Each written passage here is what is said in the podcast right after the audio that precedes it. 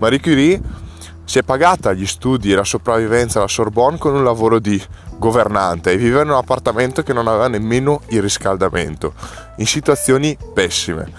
Tesla, quando si è trasferito in America, è sbarcato senza neanche un soldo in mano. Edison ha dovuto pagare i suoi esperimenti, il proprio laboratorio, attraverso il suo stipendio come addetto al telegrafo. Quindi, così anche per molti altri innovatori, i soldi non sono stati un problema. E questo va un po' contro anche un vecchio adagio che gira un po' nel senso comune della gente, che senza soldi non si può fare niente. A quanto pare tutti i maggiori innovatori sono anche partiti dal nulla e i soldi li hanno trovati sfruttando le occasioni e creando i legami giusti.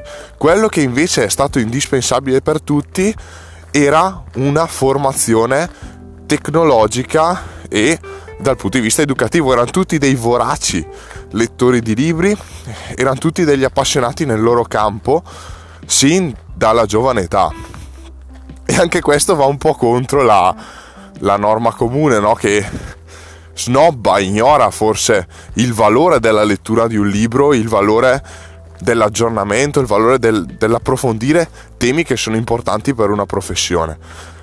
Questo è proprio un po' per dirmi e per dirvi che i soldi li si trova facilmente.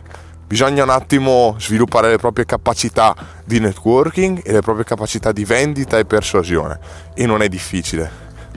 La vera cosa difficile è mettersi sotto e tutti i giorni aprire il libro e studiare.